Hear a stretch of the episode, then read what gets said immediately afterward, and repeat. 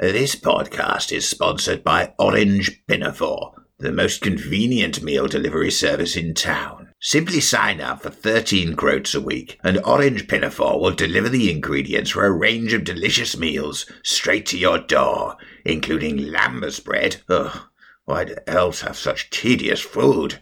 Worm sandwiches, xenomorph eggs, weasel tongue. Ooh, I assure you, that is delicious maggot cheese, roasted peacock, and marmite flavoured ice cream. Delicious. Mm.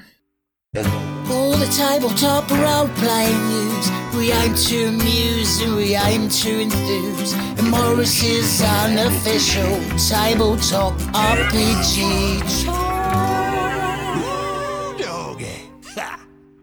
Hello, hello, hello, and welcome to Morris's unofficial tabletop RPG talk. I am Russ, aka Morris, or Morris, aka Russ. And with me this week, as always, is. Peter Coffey from the Southampton Guild of Roleplayers. Russ, as ever, I am absolutely delighted to be here. And you know what, Peter? You know what's really great? What's really great? I can make out what you're saying this week. What? You can understand what I'm saying? Well, that completely defeats the point of the voice encryption technology I've been using. Now, anyone can identify it as me. I, I just want to thank all the people who did write into us over the last few weeks. We have had some technical issues with Peter's um, microphone setup, and we've now hopefully got that fixed. So for those, those of us who's, who've persevered over the last few weeks, we've got it fixed now, and hopefully, hopefully, Peter sounds less like a robot and more like a human being. Well, exterminate. Not that he is a human being. He is. He is still a robot. To be clear. What, what can I say? Just better than human. That's just better that way. uh, but yeah, I've gone through two sets of headphones, um, and now, due to the largesse of one of our lovely patrons, um, I have a fantastic and wonderful Widget A microphone. It looks a lot very green. It's very green. It looks like a small desk lamp, but if you can hear my voice and you think, oh, yes, yes, that sounds like a person, then clearly it's doing its job. Yes. Yeah. And it does almost sound like a person. Yeah, well, yeah. As, as, as close as you could ever get. You know? Yeah, pretty much. Yeah, I was like, yeah. what what can I do? Yeah. So um, I understand we're an RPG news podcast, so we should probably, this is just a crazy idea, think about doing some RPG news. Yeah. Okay. Why not? Yeah. How about some news yeah. about the Dune RPG? The Dune RPG from Modiphius. Yeah. Oh, super exciting. Is that out? So I thought, given the fact that a podcast is an audio format, yes, primarily conducted via the medium of sound waves.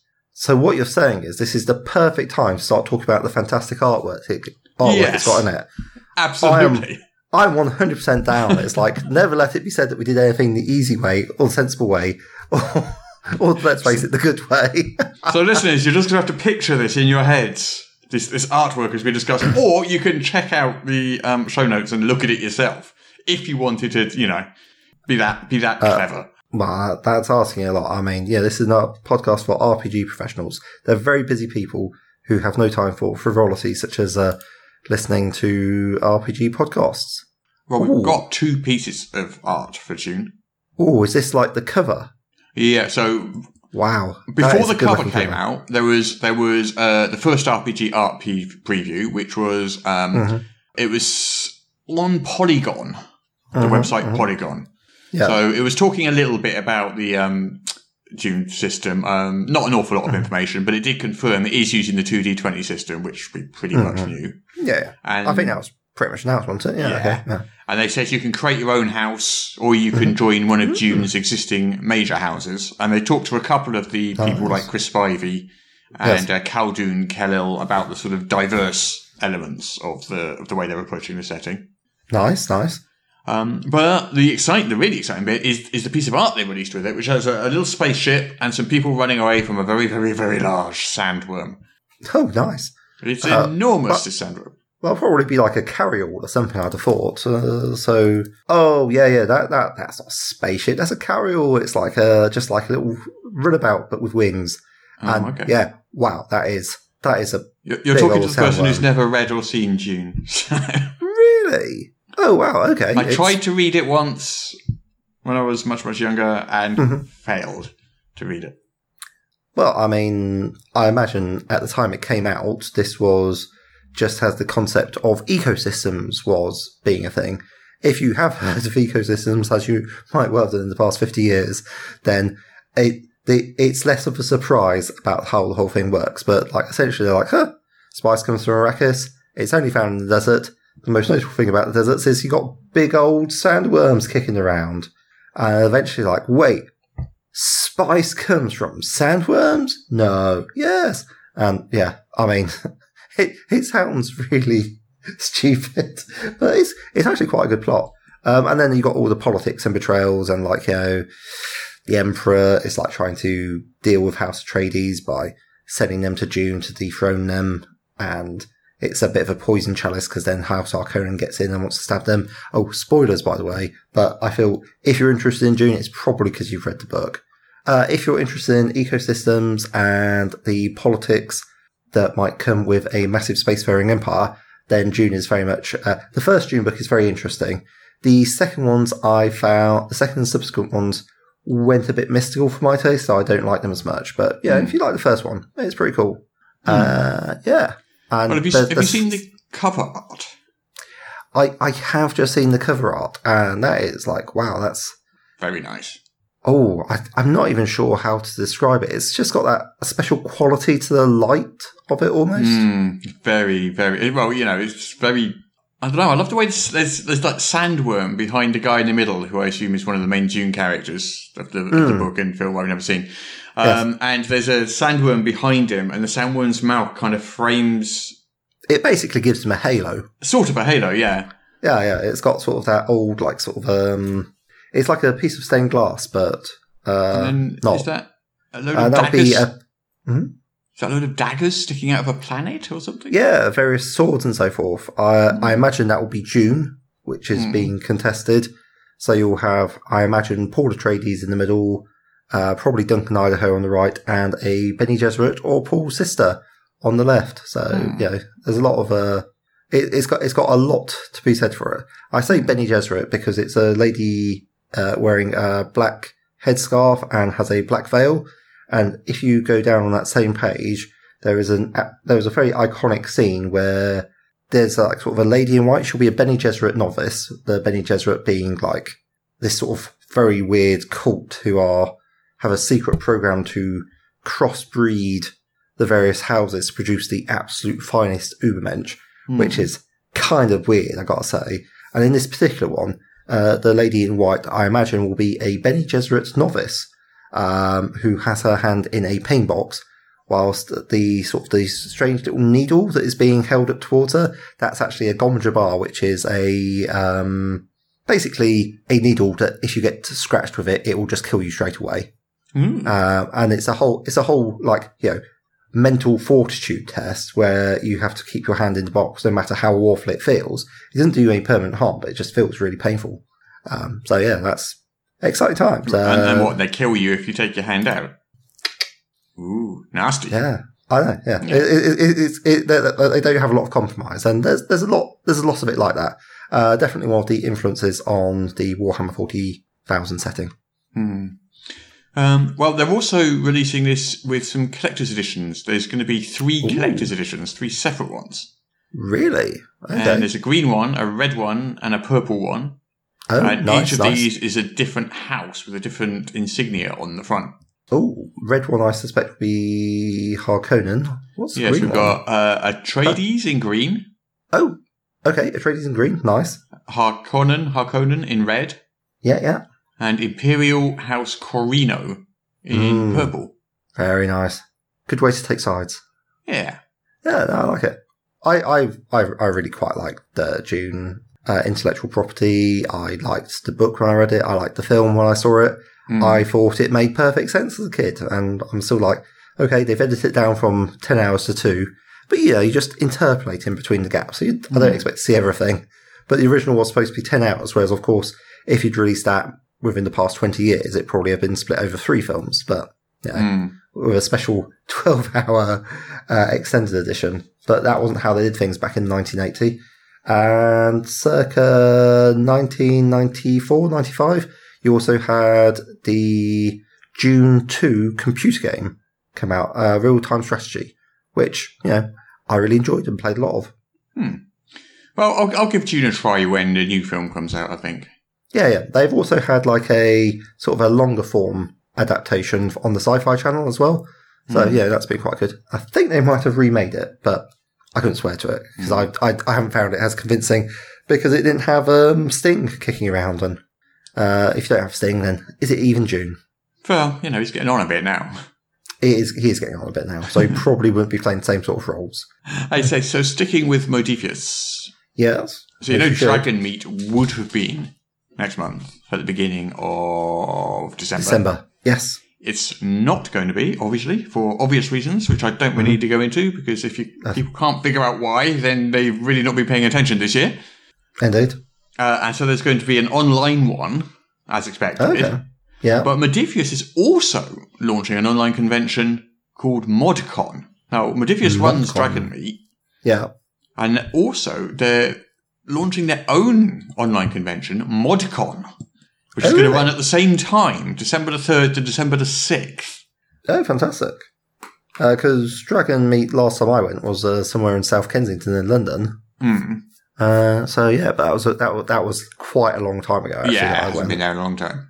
Okay, yeah. So, um, what? Tell me more about ModCon. Well, I don't know an awful lot about it. Um, Hmm. So Modiphius is going to showcase a lot of their own stuff at it in sort Mm-hmm. of panels, um, and that's going to include the um, Fallout RPG they're doing and Dune, which is the, Mm-hmm. Uh, probably the big, the big, the big news there. And they've got a couple of panels. There's like one called "How to Be a Great Game Master." Hmm.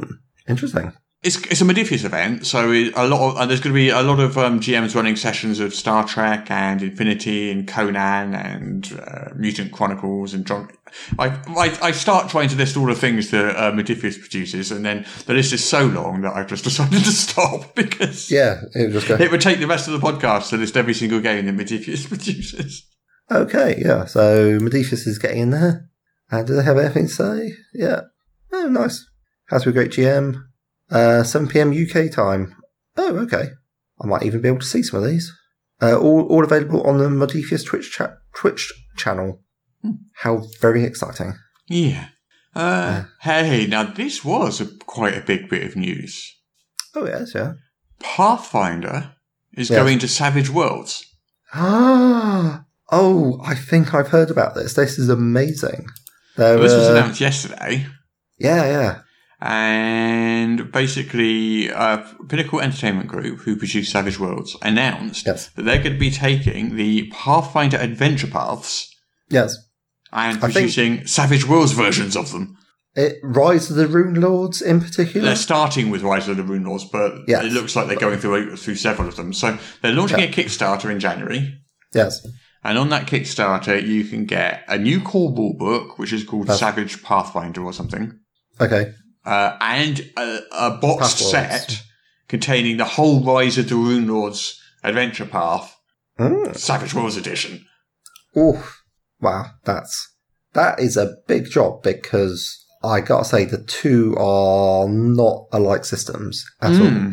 Yeah. So, but yeah, I'm interested. I'm down. Yeah, yeah. Yeah. I'm kind of interested in wh- why that's happening as well. It's kind of like it looks like Pathfinder. Well, Paizo are starting to think their IP, their important Mm-hmm. IP, is the adventure paths, and li- licensing out the, the the IPs, the adventure paths, is a Mm. Is, is a good way to sort of increase its portfolio in. I don't know. I don't know what the thinking is there. who, who it might be just in the way of an experiment. I mean, I'm certainly I'm quite interested and excited to play it because I've heard a lot of good things, and I assume rightly about the uh, Paizo adventure paths that they produce. Mm. Uh, I would be very unlikely to purchase or buy Rise of the Runelords Mm. because then I'd have to learn how to play Pathfinder, Hmm. and I already know how to play 1D twenty system, now, and I'm very, very slowly learning how to play Pathfinder 2 uh, which is another D20 system. So the need for a third one is not one I feel. But you know what I do like? I do like Savage Worlds. And so I'm actually really excited by this idea because I already know how to play Savage Worlds and it's a lot less onboarding because it's a lot simpler teaching people how to play Savage Worlds. I mean, it's, it's different, but it's not that hard. And it does tend to lend itself towards fast, furious and fun. So take that, add an absolutely cracking story, which traditionally Savage Worlds uh, has been a bit weaker on. you don't really, you see more like one, one page adventures. Uh, and these are things which you can spin off. So having a full massive story arc is, is very exciting for me. So I'm like, well, I could definitely see myself giving that a whirl. Yeah, especially if they do something and uh, have it available online. Although who knows, by the time it comes out, we might actually be able to be playing games in person again. And wouldn't that be exciting? God, that'd be amazing. That would be the best. 100% down for this. Ain't happening anytime soon, though, is it? Well, like I say, um, I think this is what, six, 12 months away from release? Or do they have a release date? Uh, well, they they've got a Kickstarter launch date, but that's all. Yeah, yeah. So, So I guess we'll find out what the Kickstarter release date is then. yeah, yeah. So, but I mean, realistically speaking, it's gonna be like maybe July, August next year. Mhm. So yeah, yeah, looking forward to it. Uh, and certainly any sort of roll twenty conversion. So I think it's a really good thing. It gets people who quite liked uh, the Paizo adventure paths. It's a good way to play it again without having to delve deep into what's it, twenty levels of Pathfinder. No, I think, I think, yeah, I think it's going to be introducing it to a new audience. Is A very way new that's gonna go. audience. Yeah. Uh, Oh yeah, absolutely. So yeah, it seems like a nice, nice compromise because a lot of people will be very keen on the story, but they won't want to get into the, into the weeds of having to learn a lot of new system.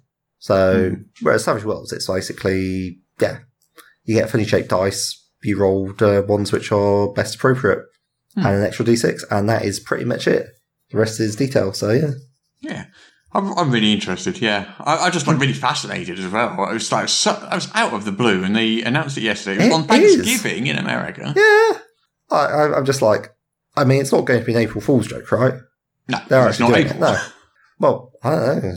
Americans do things. Maybe they just have a tradition. Maybe, maybe, maybe Pinnacle. No, I don't think Pinnacle have started a new surprise. no, it's, it's it's ambitious. It's bold, and in many ways, it's sort of like saying, okay, well, we're sharing an audience to a certain extent, which is people who are not playing Fifth Edition Dungeons and Dragons. Talking of Dungeons and Dragons, should we talk briefly about Dungeons and Dragons? Oh, go on then. All right then. Would you like a replica of the Yawning Portal Inn? A yawning portal Inn. Hmm. Isn't that the?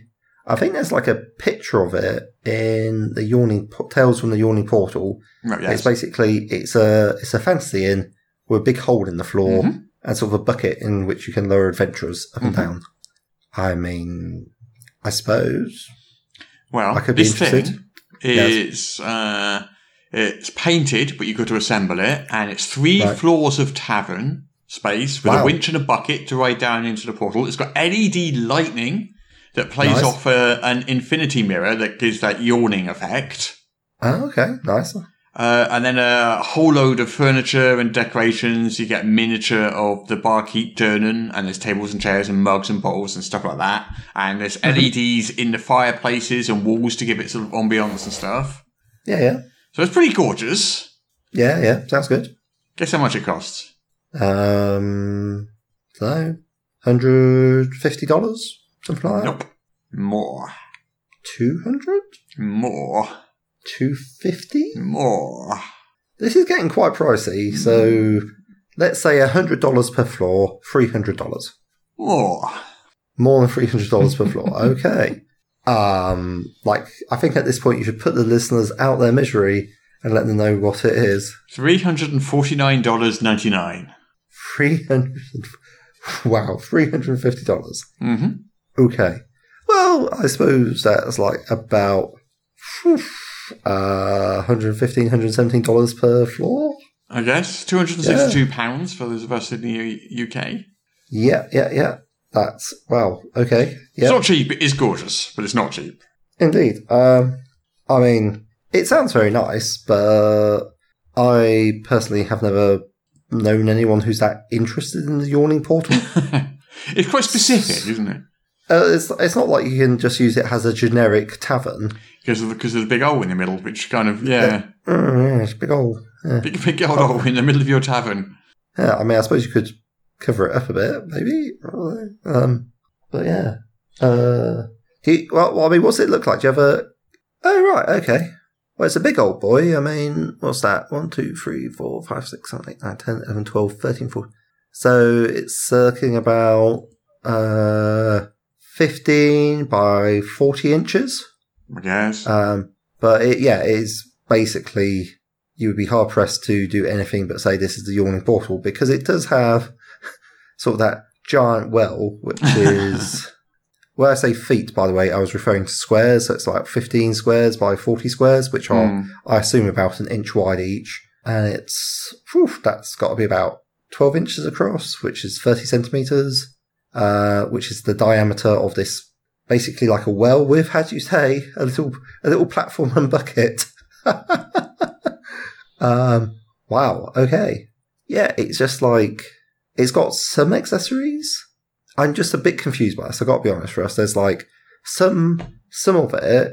It's got accessories like tables and chairs, and they are clearly like individual pieces that are on there. Hmm. And other bits, it's got a ta- I can see a table and chair on the top floor, and they're actually just part of the floor, like they're printed on. And it's got like tables and like uh, little dressers in some places, and in other rooms, it's just got the beds printed straight on the floor. So I suppose you can just choose to place something on top of where it's printed or not. Yeah, I guess. Yeah. Um, I mean, it, would get very fiddly to carry around. Otherwise, you'd have to do a lot of setting up. Yeah, you, you, it's people who've got a game room and uh, can just like leave it set up. Yeah, I, I mean, it looks pretty tidy. Uh, I suppose if you were going to do a run of Tales from the Yawning Portal. I think a lot of these things, though, they're not so much designed for people who are going to use them. They're designed as ornaments for collectors, aren't they? that is true. That You is can have a true. game You room could- where you're going to put that in the game room.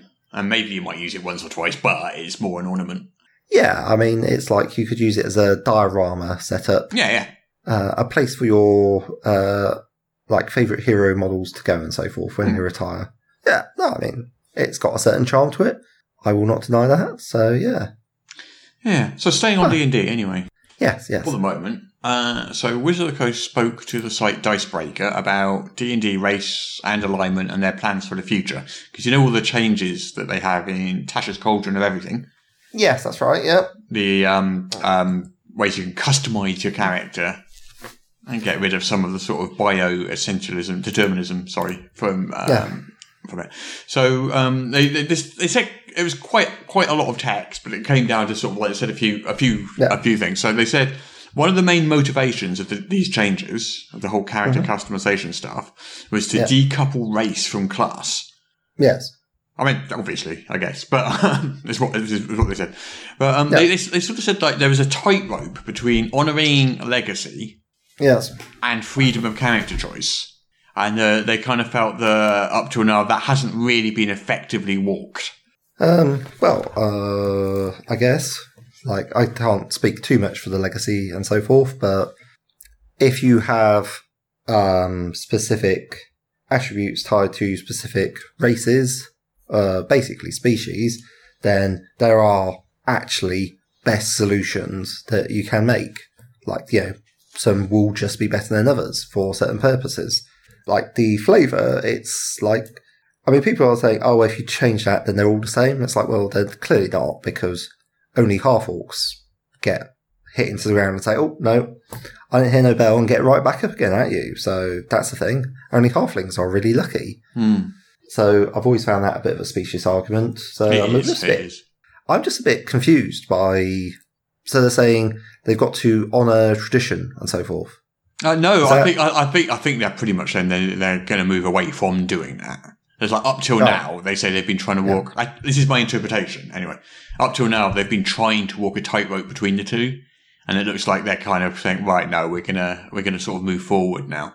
Yeah, yeah, because I mean, it's been like a bit problematic having this sort of strange thing. So, Well, they are say- they going to produce stuff for DM's Guild or? Well, they say this is a project that's going to take several years to fully implement. So I'm not entirely sure what they mean by that. I'm, I, I'm, I gotta say, I'm deeply confused by that myself. But yeah, what do you think that means?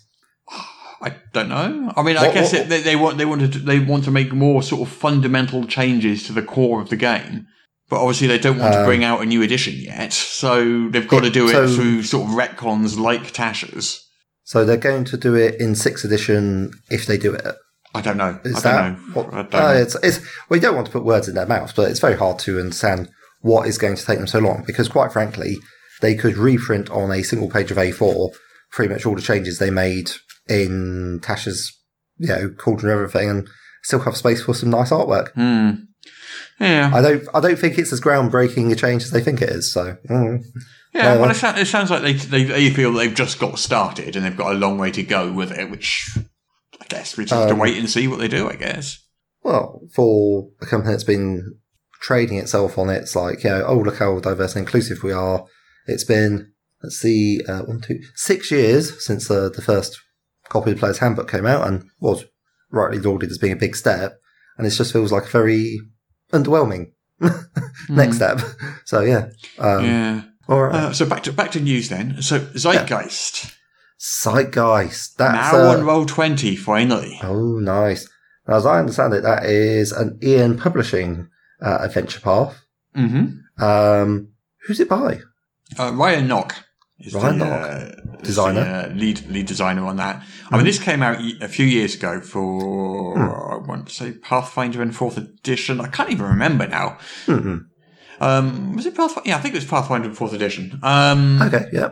Uh, and then the fifth edition version has been coming out on Insi- in EN5ider magazine for the last three years or so, two years. Wow, nice. So it's been a long project.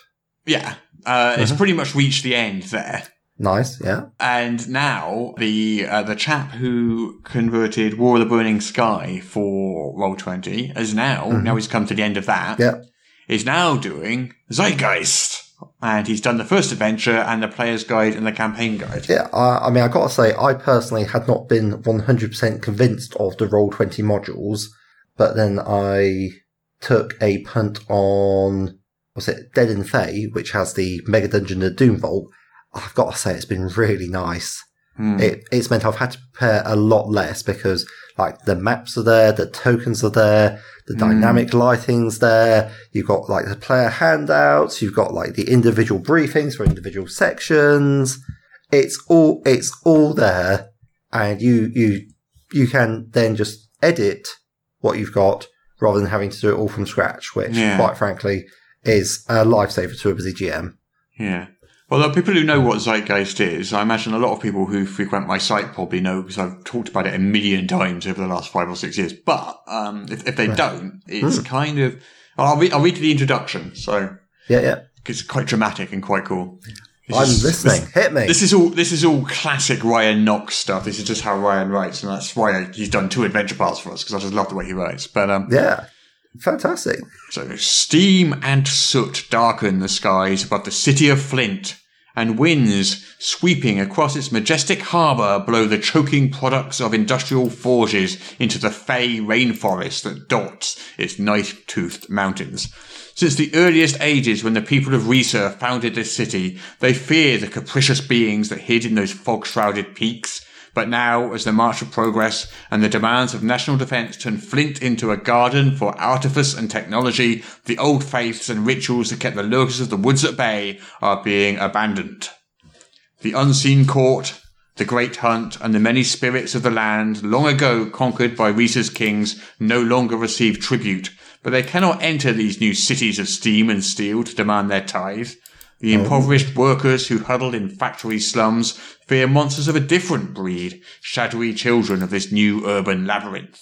Even their modern religions have no defences against these fiends. Times are turning.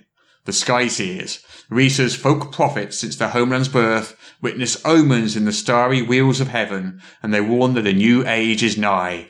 But what they cannot foresee, hidden beyond the steam and soot of the night sky, is the face of this coming era, the spirit of the next age, the Zeitgeist. There we go. Nice. That is, that is some powerful writing there.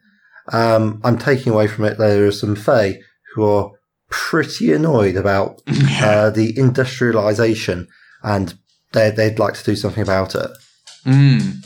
Yeah, Yeah, so that's like a 13 part adventure path.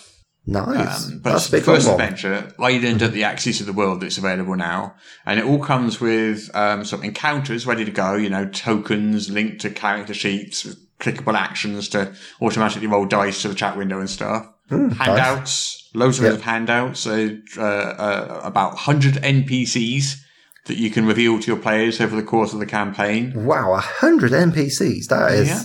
This sounds like it's a very heavily political campaign. Yeah, there's a lot of intrigue. Mm. So it's you play um, Yes. constables in the Royal Homeland Constabulary, Right. and uh, the, the first adventure is you're basically there's this brand new steamship. It's like magic, magic, magic steamship. Uh, Yeah. which the king is launching and he's very, very proud of. And there's this launch party going on and you as constables have to be there and keep order. Yeah, yeah. And then some, some Fae try to sabotage the steamship, the steamship Ah. and it all kind of kicks off from there. They gate crashing a party, causing Hmm. trouble, making princesses fall asleep, laying curses. I mean, is there anything that those pointy eared so and so's will not do? Mm. Okay, fantastic. Yeah, but it's great. It's a bloody, bloody good campaign. Yeah, okay. Well, I guess I'll have to put that on one of those I hope somebody else runs for me. yeah, yeah. It's. I mean, I've, I've said before, but it's very much designed for the sort of uh, advanced DM. Mm, one You who of- heavily focused the political sort of things. It's yeah. It's it's it's it is difficult to not difficult to run, but you've got to put effort into it. And the Mm. reward you get out of having done so is great because it's such an amazing campaign. But it does require you to put a bit of effort in to run. Mm. Yeah, yeah. You want to re- have someone who's like really committed to reading it Yeah. all, understanding it, and making it almost their own. Yeah, yeah, Mm. That's it. That's the news. Mm. Oh, how how are we doing for Kickstarters this month? I'll just run through a few quick Kickstarters then, shall we? So, what we got? We got Heroes of the Cipher System from Monte Cook. Nice. We uh, that- mentioned is that- that, is that- last week. That's all NPCs for them, is it? Or No, that's the uh, superheroes and the first responders. oh yes, of course, yes, that's right. Uh, so it's like if you want yeah, to play so a it's Claim the. Sky and First Responders are the two two Sweet. books. And we've got Sean K. Reynolds coming on the show in a couple of weeks to talk about that. Oh, fantastic! Oh, I shall, Yeah, I so shall look be- forward to hearing about that. Yeah. Yeah. Uh, what else have we got? We've got Enthralling Adventures and Incredible World for 5th edition. Well, I'm. I'm hoping for So a, this- like a general sort of um, like adventure seeds. Is it full of adventure seeds? Uh, it's well, it's by a company called Gooey Cube, uh, and these are adventures and a gritty, realistic world with uh, a big city in two box sets. Okay. Uh, and lots of add-ons like character portraits, dice, side quest adventures, Right. uh, and uh, Adventure Path chapters one to three of the Red Star Rising campaign. Okay. Well, um, I've not heard of it, but that sounds like they're adding a lot of extra accessories. Sounds pretty cool. Yeah. It does look like it's an adventure box sets and a campaign setting, basically. It's done very well on Kickstarter. It's got two weeks to go, and it's at sixty-eight thousand pounds already, Nice. or ninety-one thousand dollars. Ninety-one thousand dollars. Good grief. Very good. Caning it. Uh, what else we got? Dreadful Realms: Caverns of the Wise Minister. oh yeah, yeah. Uh, this is a dark fantasy setting guide and level one to eleven adventure path for five E. Oh, okay. That sounds intriguing. Yeah.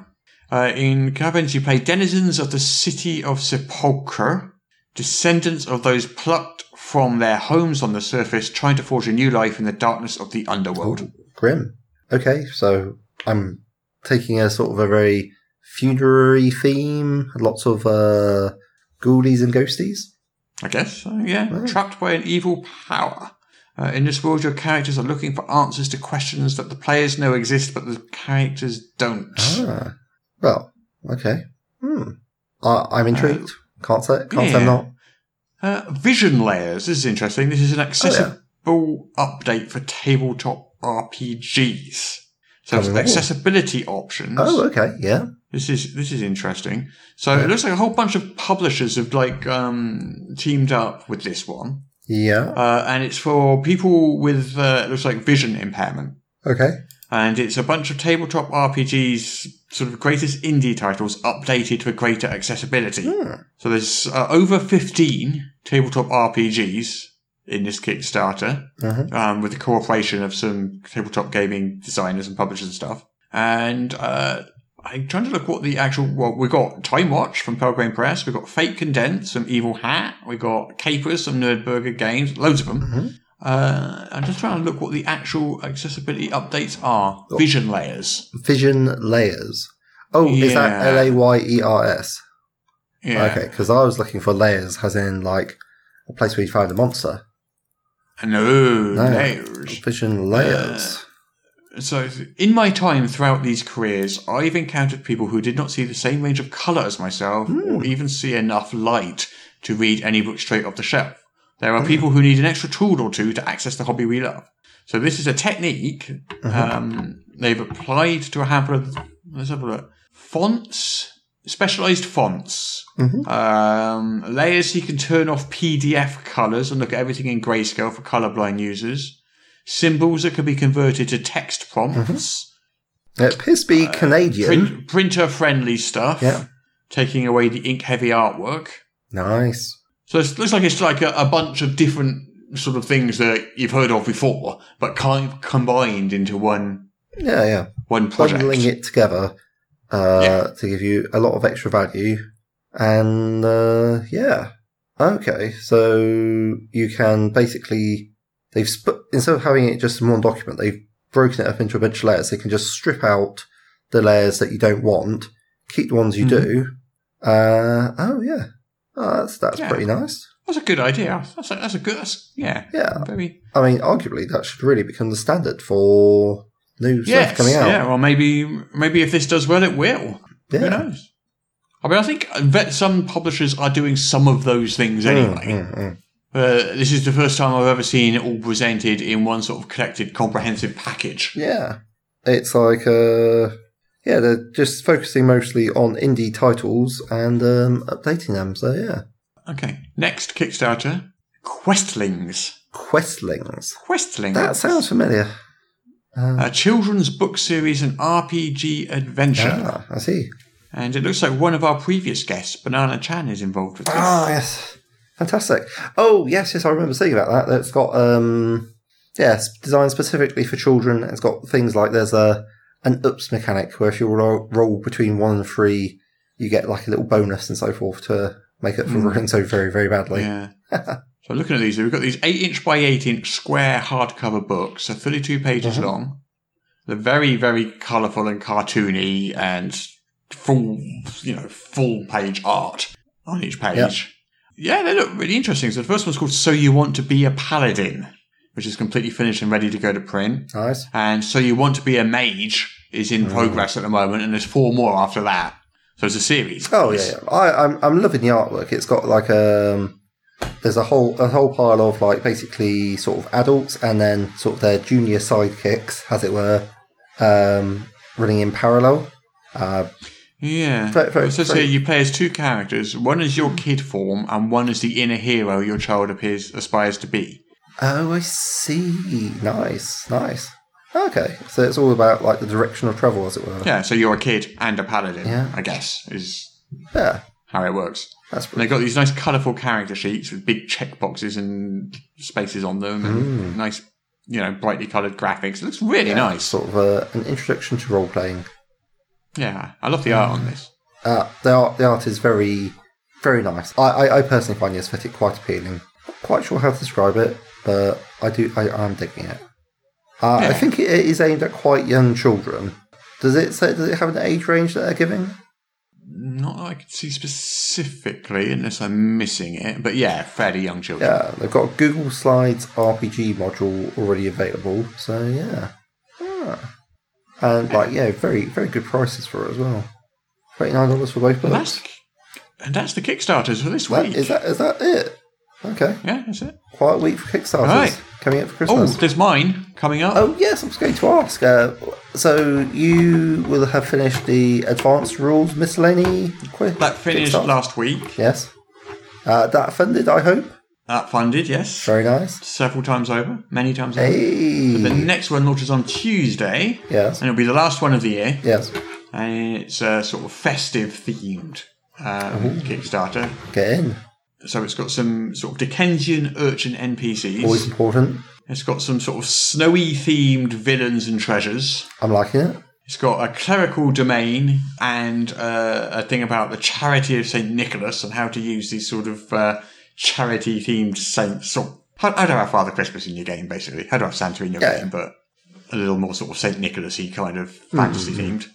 Yeah. Uh, and it's got an adventure An adventure. called Presents for Goblins, where some goblins steal a town's gifts from All's Giving's Eve.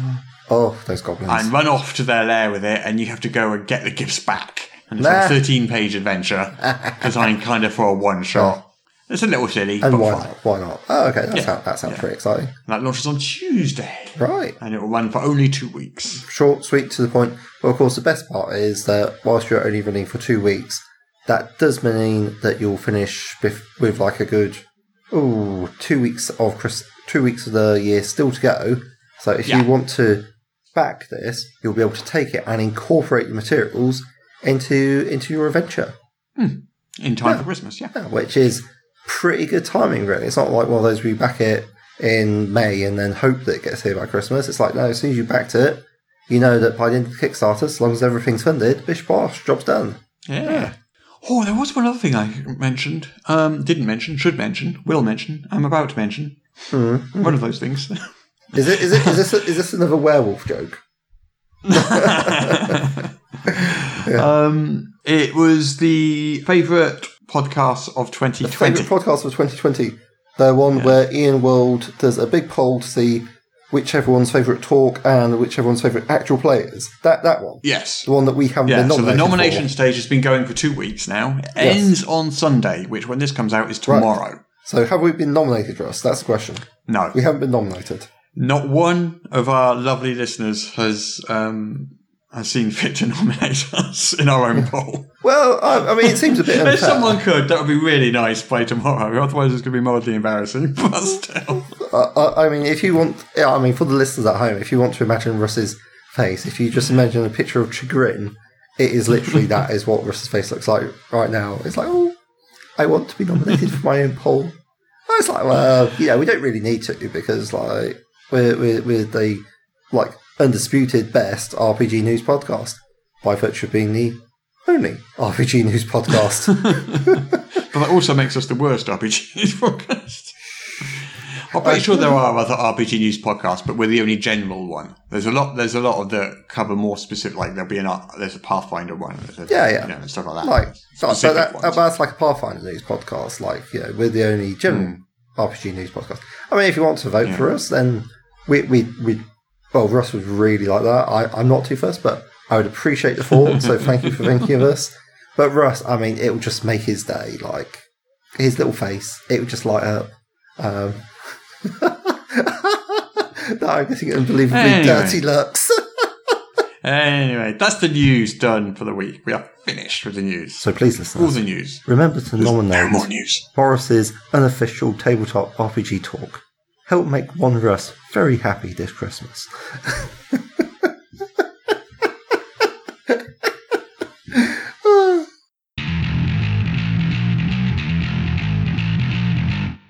Shh.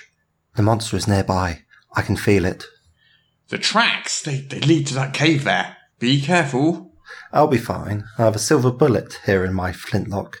That werewolf doesn't stand a chance. Werewolf. Yes, werewolf. A man who transforms into a wolf during a full moon and goes on a murderous rampage. It's not a werewolf, Tom. It's a wenwolf. A what wolf? A wenwolf. And what, pray tell, is a wenwolf? The question you should be asking is when is a wenwolf? That doesn't even make sense. Why? When? What? No, when? Look, are you going to tell me what a wenwolf is or not? A wenwolf is a wolf that can appear at any point in time. They prowl the wilds, attacking travellers the day before they see them. Why? No, when? Trust me, you don't want to tangle with a werewolf. You're making this up. I assure you I am not. And if you're not careful. Oh no. What? When? Whatever. Whenever. Whichever. Ooh, keep an eye out for the witch wolves. Witch wolves what? Eh? Never mind, you were saying. I was going to mention that it appears that the wenwolf had your leg off last week. What? No. When? My leg, it's gone. I warned you. But I felt nothing. You did last week. When? Exactly.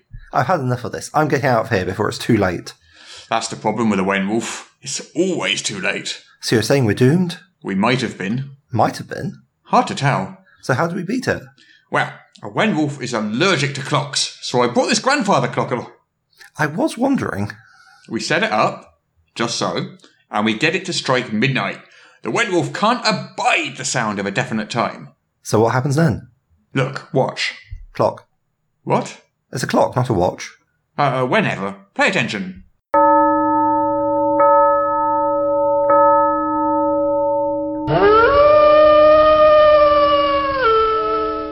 There, that should do it. The wolf would have steered clear of us. We can now head back to town and collect our reward. Don't you think you've forgotten something? Forgotten? No, what? You mentioned werewolves and when wolves and which wolves and what wolves and why wolves, but you never said anything about who wolves. Who wolves? Never heard of a who wolf. Exactly. You never know who the who wolf is.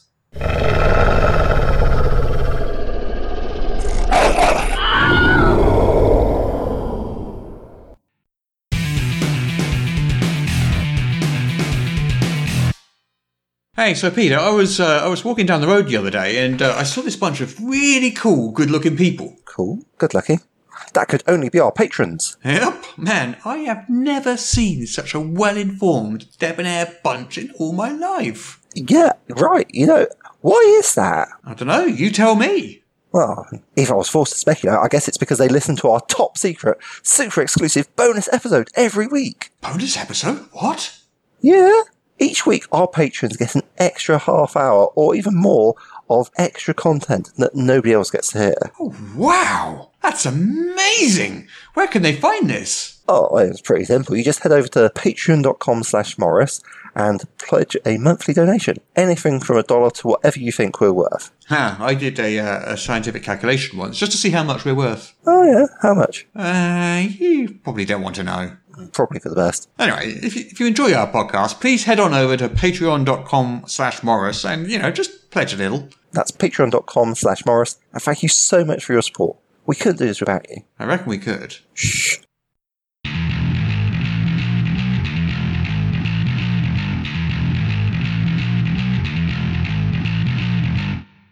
Let's talk about level up, shall we? We should talk about level up. Um, what is level up? I don't know. What is it? Yeah, well, that's a bit of a problem because that's, that's sort of what I'm asking you about. I was hoping you knew because, like, clearly I have no idea. Yeah, I, I'm pretty sure like listeners probably know what it is already because we have mentioned it more than more than once on the podcast. But basically, it's our advanced fifth edition game. Advanced So fifth edition it, game. it takes fifth edition and it gives it more depth and uh, complexity is the wrong word. More depth is what it does. Gives you more options. It's more Yeah. customization, and also it expands in areas like the exploration pillar. Mm. Which is a big favourite of mine. Yeah. I've come up. I've come up with an idea for the exploration pillar, which um, we haven't started really writing the exploration pillar yet. It's that's Oh. No. some way off. We've been concentrating on characters at the moment and the origins Mm. and the char- and all that stuff. But for the exploration pillar, what I want in the book is like Mm-hmm. a whole bunch of challenges, exploration challenges, like fifty Fantastic. of them, and each of them sort Yes. of like a quarter page. So about Nice. fifty of them, sort of like twenty odd pages of them, or Yeah. whatever fifty divided by four is, which is not 12 and a twenty. But anyway, However many pages on. it is. Yeah. And uh, each of them could be sort of like uh, something simple. So they're divided into tiers. yeah, yeah. So for uh, tier one, it'd be sort of like a broken bridge or a sheer cliff face or Mm. Nice. uh, a swamp or a, and, oh, and then as the tiers go up, sort of like for a tier Mm-hmm, four characters, like a broken bridge isn't an issue. So it's going to have Mm-hmm. different ones. But you can take, you can Yeah. take any of these challenges and just throw them into a journey. Yes. Just like that. You just throw a broken Yes. bridge into the journey and it's Yeah. got that and it tells you exactly how to resolve it and Yeah. what rules to use and everything. Just in a little Nice. plug-in way. yeah. And that, I thought, and the problem is coming up with 50 of them, of course, which I haven't thought that far ahead yet. No, clearly. But yeah, I mean, there's there's a big design space that's been left blank here. Hmm. I mean, in the US alone, there are literal fire tornadoes. This is a thing that happens in real life, and you know and what? shark tornadoes as well. I saw a documentary. It was on TV. Yes, Russ. So They're real fire tornadoes and shark tornadoes are both things. um, poor old Daryl, our editor, is expecting to be hit once again by a hurricane. It's Oh, heading is he? straight Another for him. one? Oh, dear. I know. That's pretty much what he said. Oh, oh dear, another one is heading towards me. At least, well, no. To be first off, he said, "Well, that was a lot of hurricanes this year." And then someone said to him, "Oh, but it's not over yet." He was like, "Oh, come on!" And that was an entirely reasonable response because it's like it's November. Stop with the hurricanes already. Mm. Yeah, but you know what? I've never seen one in an RPG. It's like you know, there's a lot of regular weather, or well, not regular for me, but regular terrifying weather, which really you should be paying attention to. It's Yeah. like quite important. Yeah, Yeah, like so- so- wildfires. yeah, so you've got there's 50, stuff yeah, just got 50 of these things you can just chuck into any journey. Yeah, uh, to make it more exciting. I mean, I think the cl- the higher tier you get, the wilder it should get. Like you could be looking at planes. you could like even maybe lean a bit into that appendix N stuff and have like You could some have very strange situations. like instead of hailstones, Yes. you could have spheres of annihilation just raining down from the sky. I'd have questions for my GM. why? Why are there spheres of annihilation raining down from the sky? why me? What did I do? yeah, that would ruin your day, wouldn't it? well, it would certainly put a bit of a crimp on it. I've got to say, yeah. Hmm. But that sounds like a, a, a really interesting idea. Yeah, that's that's some way off the exploration stuff, but um, Yeah. yeah, we're definitely focused just on the on the sort of origins and the character classes at the moment. Is, Mm, the, mm, is, the, is the main thrust. But yeah, it's come along so well. I'm really pleased with it, and I, Yeah, I should and I feel like uh, maybe in the next two or three weeks we'll be able to send this off to layout the first Right. two or three chapters, Mhm. like up as far as classes, not including classes. So just uh, the, the origin section. Okay. So you can get like the parts of the book laid out before the rest of it's been written. Yeah, well, layout takes ages. If you Right. if you if we waited to the end of that, we'd be like coming up to June or something next year, and then starting the layout. That would knock us on into the next year. So you Wow, kind of have to start layout as soon as you can, and art Okay. and all that stuff is just, it's Yeah, just all that. You can't do it sequentially. You got to do it. You got to do it Mm, mm. Otherwise, otherwise you're looking at a three or four year Yeah. development period. Okay, which is a long time. Mm. Yep. Yeah, and we want this out next year if we can. Absolutely. Um, so I understand also you've just put a document up on EN World. Um, there is a almost final now list of all the uh, backgrounds, cultures, and heritages that are going into the game, based on Nice. all the survey feedback. There's been a lot of feedback as well, There's been a hell of a lot of feedback. I've basically, well, pretty much me, Paul Hughes, and uh, Mike Myler have been working our way through the um, Origins playtest and editing and editing and editing and editing and editing based on the survey Mm. feedback. So it's very different to the survey to the playtest document that went out at the beginning of the process Right. which okay. I'm really happy about because that feedback was, you know, that's, that's exactly how it's supposed to work. But anyway, Really important. yeah. Uh, the, the point being, so there's a list out now, and I'm just going to go and find the list and show it to you if I can find it. Exciting times. Yeah, uh, I've I found the uh, level up heritages and cultures to be like you know pretty brave. Um, I think I gotta say my first reaction to them was it was a bit. Uh, I felt I felt it was a bit over overpowered, but actually, you know what?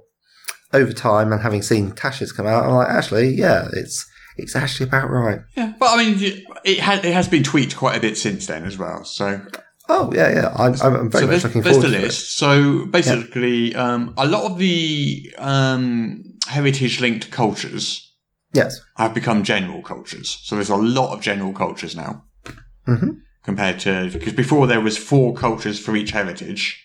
Yes. Now most heritages might have one or two, and most of them are now general cultures. Ah, okay. Um, there's a few new general cultures as well. But what we have done is because this is this was an important thing that we desperately wanted to find out, and and Yeah. we did. People do want to keep these sort of core legacy 5e cultures. So this is a decision we were kind of wrestling with because do you take like a wood elf? Yes. Do you just have a general sort of wood or foresty culture and just say, right, if you want a wood elf, you just take elf and put it with the wood culture? Hmm. Or if you want a human, you can put that with the wood culture. Or if you want a gnome, and that that was definitely one of one of the approaches we were considering. Mm, mm, mm. But um, as as a lot of a lot of the responses we got pointed out, if you do Yeah. that, you lose the difference between a wood elf and a forest gnome, because a wood elf That's very true. culture, even though they both live in forests and woods, they're different, aren't they? They're, in the books, they're totally different. Mm, mm. And we did, Okay. and people don't want to lose that kind of legacy world building flavour that D and D has. Yeah, rightly so. So you've got Yeah. so now basically you've got the wildling, which is your kind of your generic sort of um, any any any heritage can take that and live in a forest in a in a small Yeah. village in a forest. Or you've got specifically the wood elf, and you specifically also got the forest gnome, which are Hmm. specific but different examples of wood based cultures. Because of course your heritage and your culture uh, aren't necessarily tightly linked. So you could like have an orc come from a uh, forest owned culture. Yeah, absolutely. Um, yeah. uh, And quite frankly, if you're a fan of Terry Pratchett, then you're like, what are you saying? I get to play Corporal Carrot. I'm saying to you, yes. You absolutely yes, you do can. get to play Corporal Carrot. You, you can be a human raised by dwarves Mm, and just like really lean into it. yeah. Uh, I think I think one of the things most interesting about the heritage things is if you look at it initially, you think, oh, okay, it seems it feels short. You've got dragonborn, dwarf, elf, gnome, halfling, human, orc, tiefling, and there's a sort of a is that it sort of feeling. And but it's that last one that really sells it, the mixed heritage. Mm. Yeah, I mean, and from that, um, like in the playtesting stuff that I've had a bit of a chance at, we sort of recreated a kobold by mixing a halfling and a dragonborn, Mm. which, quite frankly, what promises to be a lot of fun. So you can just like take mix and match various, um, because you sort of get like a major and then a choice of minor traits for heritages, as I recall. Yeah, so what happens is with the mixed heritage, you take your you take a base heritage, whichever one you want, and Yeah, then um, for when you when you choose your heritage gift, instead of choosing a heritage di- gift from your heritage, you choose a heritage gift from a different heritage. Mm-mm. So basically, you get the traits from one and the heritage gift from another. Is how that works. Yeah, and then you can do it totally. either way round. I, I think this is quite good because it means that instead of humans being just like, you know, the default, which are interbreeding with everything and then nothing else can do it, Yeah. then, you know, if you want a half dwarf, you can have that. If you want a half dwarf who's also half elf, yeah, you can do Yeah, that as well. yeah. Yeah, yeah. It, it, it flows together quite nicely. So in many ways, you've got more distinct um, heritages that you might have Hmm. from the base rulebook. So I think that's pretty good. There's a couple of uh, there's a couple of things on there which um, I hadn't put on there because I didn't quite want to spoil them yet, but I think I think I will now on the podcast. So Yeah. the tiefling is The not the tiefling. tiefling anymore. Oh, It's now the plane touched, much better. Strong choice. I like and it. you've got a choice of two. You can be a tiefling or an Aasimar. Yes. And I Fantastic. realise there's like a, a dozen other plane touched um, things, Yeah, yeah. but for, now we're sticking with those two. And absolutely. choose You got to leave your, you got to leave yourself space for an expansion. It's not Exactly. a proper game unless you've got like two or three splat books coming out. But no, I mean, I think that's a really strong choice because uh, just having different planes coming in and mixing in, it's a very classic story. But ultimately, they are quite similar at the same time. No, I, I really like that plane touched. Mm. That's very cool. There's a couple of class renames which we've Oh, gone with in the end. So the monk Uh, I don't see the classes on here. Uh, it's not actually on there, no, because this is for that Okay. document's just for the origins. But the monk is um, is now the adept, okay. and the Hmm. so reason sort of- Mm-hmm. re- the reason that is is because we want people to not just feel they have to make Eastern themed Mm, um, unarmed combatants. If they want to do an Irish themed, you know, bare knuckle boxer, Right. they can still do that. yeah, yeah. You know, so it, it kind of frees it from the from the cultural Mm, mm. shackles of being that specific culture. So you Yeah. can still do the Eastern themed monk. Yeah, But you can also option. do any other kind of unarmed combatant as well. Yeah, I, I must say, I always did feel like a bit. Well, I've got my like little happy fairy tale setting. I've got to have a space for monks to come in who don't really fit within it Hmm. because it's less of a. If you want to make something less kitchen sink than the Forgotten Realms, uh, which you know, in fairness, has had a lot of things thrown at it. Uh, I'm not trying to disparage it, but there's a lot of stuff in the Forgotten Realms, and you've got to include it all. But yeah, I think this gives you more options to edit it down to what you want it to be. Hmm. Yeah. And the freedom of not having to be tied to a specific culture or specific cultural practices does seem like it's pretty strong. Yeah, yeah. Yeah. So the monk, 'Cause- monks the adept. Because because basically, I see I see people when they're playing is they will multi-class into monk to get some unarmed combat abilities. Mm-mm-mm. But basically, if they just want to be sort of burly orc who wants to have a really good punch, Yeah. you don't necessarily want that orc to suddenly get a load of Eastern trappings. Yeah. But it's like, it seems a bit strange. Um, Yeah. like, you know, no, absolutely. That's a, it's a strong choice. Um, if you, so if you, if you, if you want to punch things, you can, You could be a dwarf who headbutts people. You know, whatever. hey, a dwarf well. wrestler who headbutts people. I don't know. okay, takes them down in a leg lock and brings them outside so they can headbutt them on Yeah. the floor. Yeah. It's the dwarvish way. It just opens that up. It opens that up to more more options. And the other rename was uh, the old barbarian. Hmm. So the reason the barbarian got renamed is because when we looked at the barbarian class, basically the barbarian class is all about the ragey stuff, isn't it? It's all about the rage. So, like the monk, it also has a little cultural hook into sort of uh, primitive, sort of. It, there's a, there's a lot of think of stereotypes associated Yeah. with it around So, primitives. yeah. but what you can do, Savage comes what in, if yeah. you want to be Mm. uh, uh, a civilized, elven, armored juggernaut Hmm. in gleaming silver armor who's trained to rage? Yeah, That doesn't work with the trappings Um, of the barbarian. Which is generally stripped off, full Conan, and um, absolutely no literacy, which was a very strong uh, stereotype from uh, what was it, Third, Ed, I think it was. That's that's when they first. Oh, long before that. Long before that. Okay, yeah. Yeah, that was like uh, Unearthed Arcana in first edition. Well, there you go. Yeah, so it's like the barbarian has muscle bound and essentially shirt off, um, broadswords at the ready. Yeah. Has a long tradition in D and D, but you're trying to give it the possibility to have more distinction. Yeah, so basically, uh, like with the Adept, Yes. ta take away the cultural element of it Yeah. and leave that all that cultural stuff to your culture in your occupation, the origin stuff. That's where all Mm-hmm. that belongs. Uh, so it's now called the Berserker because basically that's that's basically what the class does, and Hmm. Then you can flavour that however you want. Yeah. That does sound Yeah. interesting. So, so the two kind of routes we've taken is basically the sort of um, typical barbarian as you expect it, Mm-hmm. and the juggernaut, which is kind of like the armored berserker. Oh, nice. One of our examples is like a sort of elven queen's guard who are dressed in, you know, really, really, really shiny plate armor and stuff Mm-hmm. with two-handed swords, who are trained to go berserk. Yeah, yeah. Man, give no quarter. Absolutely. Yeah. That sounds amazing. I, I'm, a- I'm actually trying to do that in fifth ed at the moment, and I am, I'm really struggling uh, to find something to do that properly because it's it's not a simple task. Ah, ah, no, I like that. That sounds good. Yeah. Yeah. So what, what else did we want to talk about with uh, level up then? Yeah. Um, so I think you mentioned the paladin classes. That that's going to be undergoing some changes as well. Yeah, well, well, like all of them, it's going to get more depth, just you've got more options. Like like all of the classes, so you choose at Mm-hmm. Yeah, every yeah. single level. You're choosing different things. The current we haven't decided for certain yet, but the current proposed name for it is the Herald. Okay, because but it's not of- that one's not like Berserker and Adept are pretty much set in stone. Herald not yet. Really Mm, mm, mm, mm. Yeah, so, still, Think- waiting on thinking some about that one. Yeah, um, I guess because they're sort of messengers. Well, the of thing is, a something. paladin paladin's also something quite specific in the real world. Again, it's that cultural thing where you Mm. kind of want the class to describe what the character does and Yes. use the origin rules to describe the culture. And Yeah, yeah, separate yeah. those things out, so you can have more of a variety of paladins, or more of a variety of, you know, berserkers, or a more variety of adepts, rather than saying they're this specific flavour, they're this specific colour, sort of thing.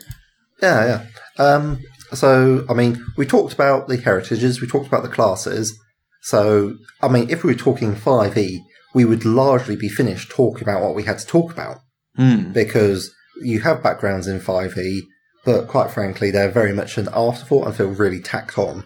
Hmm. But in Level Up, actually, you start going into heritage, then culture, then background right from the start. Yeah, yeah. Yeah. Well, there's Um, more backgrounds than there are in 5e. So we've got all the 5e ones, plus some extra Yes. ones.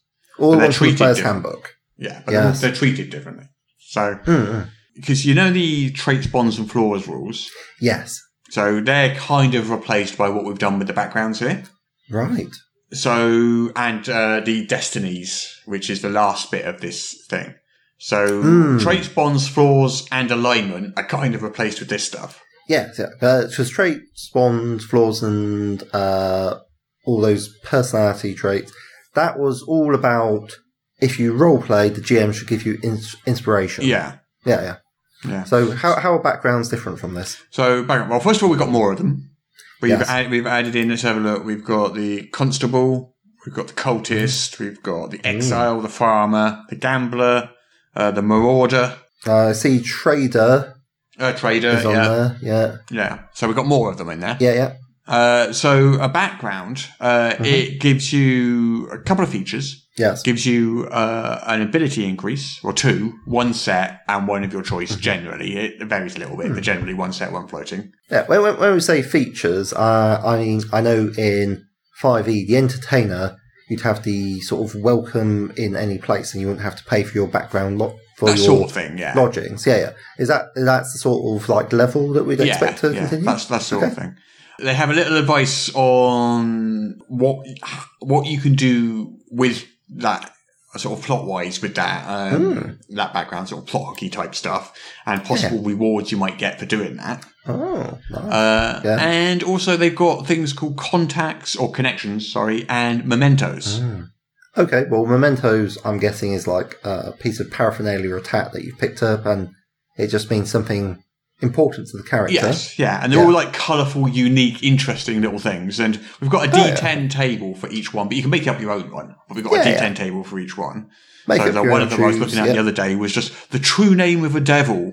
Um, Okay. That you, you happen to know, you know, or um, you know, or a letter from um, a letter from your um, uh, sister who no longer speaks to you, or uh, Ah, I see.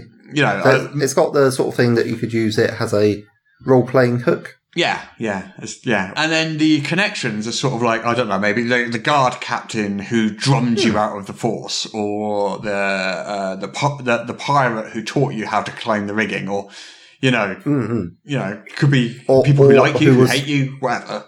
Yeah, the previous Dread Pirate Roberts you're still in ta- touch with. Yeah, Absolutely, yeah. yeah. So they all give you great role playing hooks, and they Hmm. really help flesh out the character. Okay. So that's your background. So you've got your heritage, you've got your culture, you've got your background. That's your, and then you've got your Mhm. destiny. Right, Destiny. So there's what was it? One, two, three, four, five, six, seven, eight, nine. There's ten destinies, Ten Destinies. and is- there's sort of like a destiny of chaos, or devotion, or knowledge, or revenge, or wealth, or something. So you choose one of these. Yeah, I mean, I'm looking at Metamorphosis. I'm like saying, what are these about? Uh, So- these Destinies. Yeah. So basically, these are things that are your ca- your personal character arc. Yeah, yeah.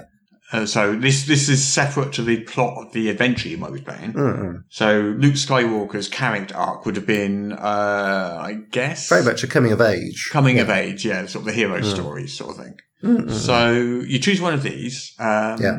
and this is how you get inspiration. Mm, So in the same way that traits, bonds, and flaws kind of did, your destiny does. So it, Right, it lists right. exactly. It's, it's a bit more specific than traits, bonds, and flaws, and it lists the actions you need to take to get inspiration. Mhm, mhm. You can spend that inspiration on yourself or someone else. Nice. And inspiration, as before, is an extra D20, so that's not different. Oh, Uh, yeah. And then also you've got these conditions um, for how you can fulfill your destiny. Mm, So, like for wealth, it'll be accumulate X amount of wealth or something. okay. So if you meet the conditions of Mm-hmm. fulfilling your destiny, you then get an extra ability. So Oh, you're okay. kind of mechanically, not just from the inspiration, but in order to get that extra ability, you're mechanically encouraged to drive towards that destiny and achieve it. Mm-mm. So this is sort of codifying. If you act in a certain ways and you act according to the destiny you've chosen, you're more likely to get inspiration, which means Mm-hmm. you're more likely to succeed. And then once you've completed your destiny, then you get an extra, you get an extra skill, an extra, Yeah, just an extra feature, basically, an extra. yeah, an It's a reasonably powerful feature as well. Nice. Uh, because yeah, the, the, the, our thought is you're going to get, you're going to eventually achieve it like well after 10th level. It's going to be a higher level kind of thing. right. Okay. So you're not, so you're not going to be achieving it in your first three levels. It's a, it's a long term thing.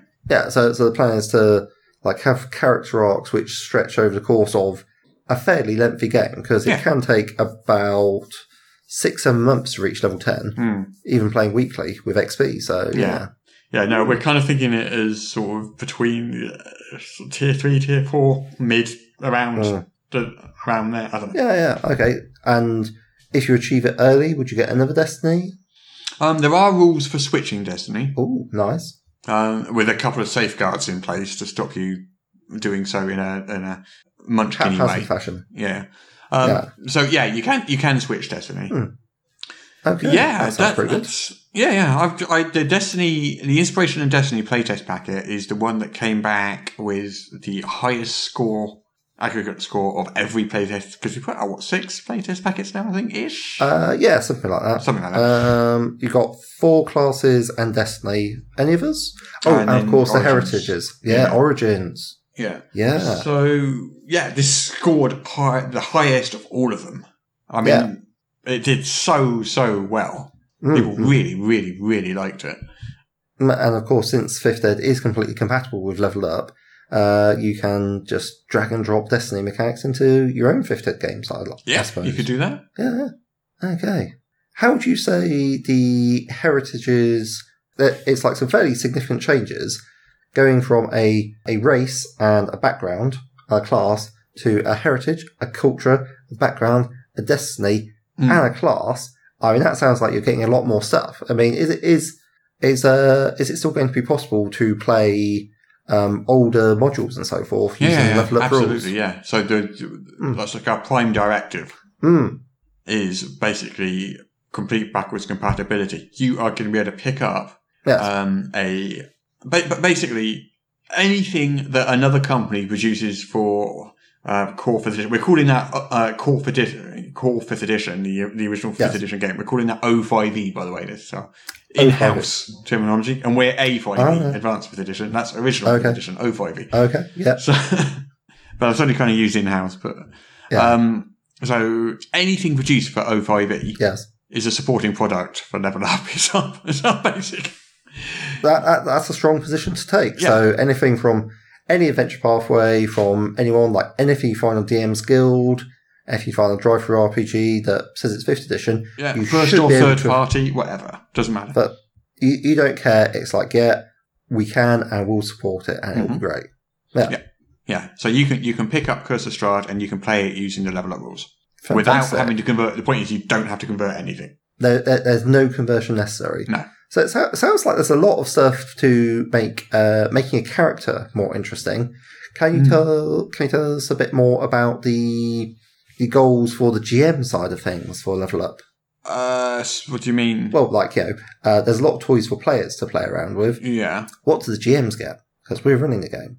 Like um, you've mentioned, I think drag and drop options, like with your 50 different exploration encounters Yeah. which will be a lot more. That will be about 45 to 40 more examples than there are in the PHB and DMGs and Tasha's combined.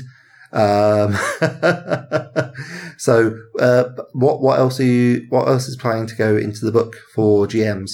Um, well, monsters are going to be more interesting Okay. because Uh, there's a, there's a, there's kind of some people say the D and D monsters are a little bit bag of hit points, not that interesting sometimes. They've got an AC, They've got some hit points, they hit you, Mm. sometimes they might grapple you. Mm. So we're working, we're, well, I say working, planning on working on making monsters much more interesting. So Paul Hughes, which is one of our designers, um, he's Yes. come up with this great idea for how monsters are going to be presented. So Okay, yeah. with every single monster, there's going to be a table of what an encounter with that monster means. And that Mm. doesn't necessarily mean that you meet the monster. It Yeah. could be you see some signs of the monster. It could be you see its lair. It could be Ooh, you see some you, a dead version. yeah. It could be anything. So you could be, you know, on your journey. you're, you're tooling along in the woods. You look at a tree. You're like, "What is that?" And you take, and you go up and you pull out of the bark a seven-inch long talon. Mm. Like, "Huh, huh, okay." So Yeah. something around here has at least seven-inch long talons. Yeah, yeah, that sort of thing. So Yeah. that looks really fun, I think. And also, Ooh. the monster's abilities are being sort of changed, well, not changed, but sort of given more depth again, just like just like characters, Ah. to uh, Uh, make make them a little more interesting. Uh, give them an opportunity to inflict conditions on the characters, Hmm. because that obviously that will help stop them from going entirely uh, as predictable and add a depth of tactical complexity to the I'll tell, you, tell you one tool that we're adding in. Oh yeah, yeah. So you know when you come across an NPC and he's hmm. dying and he's gasping out his last breath, giving you the clue or whatever or something, and then someone goes, "Oh, I checked the down his eye," and he's like, "Oh, oh okay, I'm fine now." That's a narrative. good.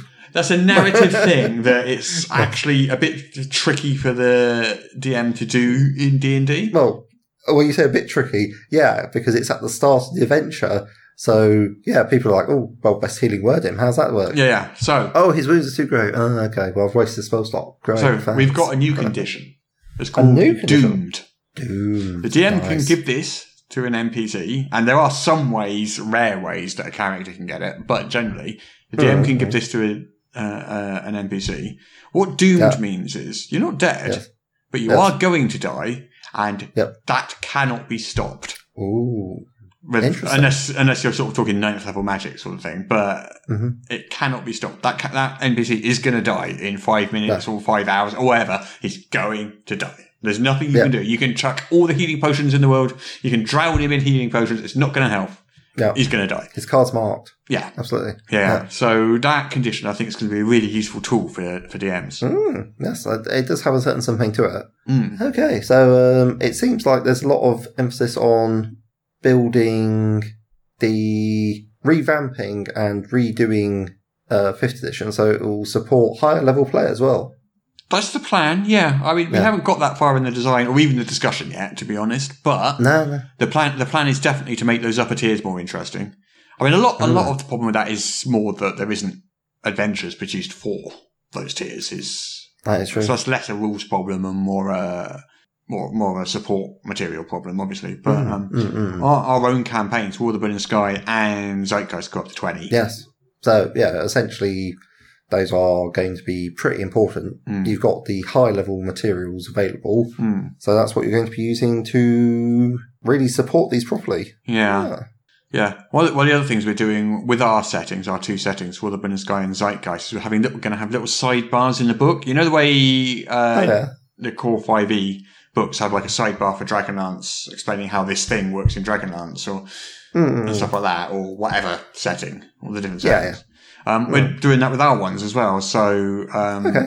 like the t- the tieflings in Zeitgeist Yes. uh, come from uh, a land without magic, and so they're all technologically sort of uh, driven rather than um, rather than magic driven.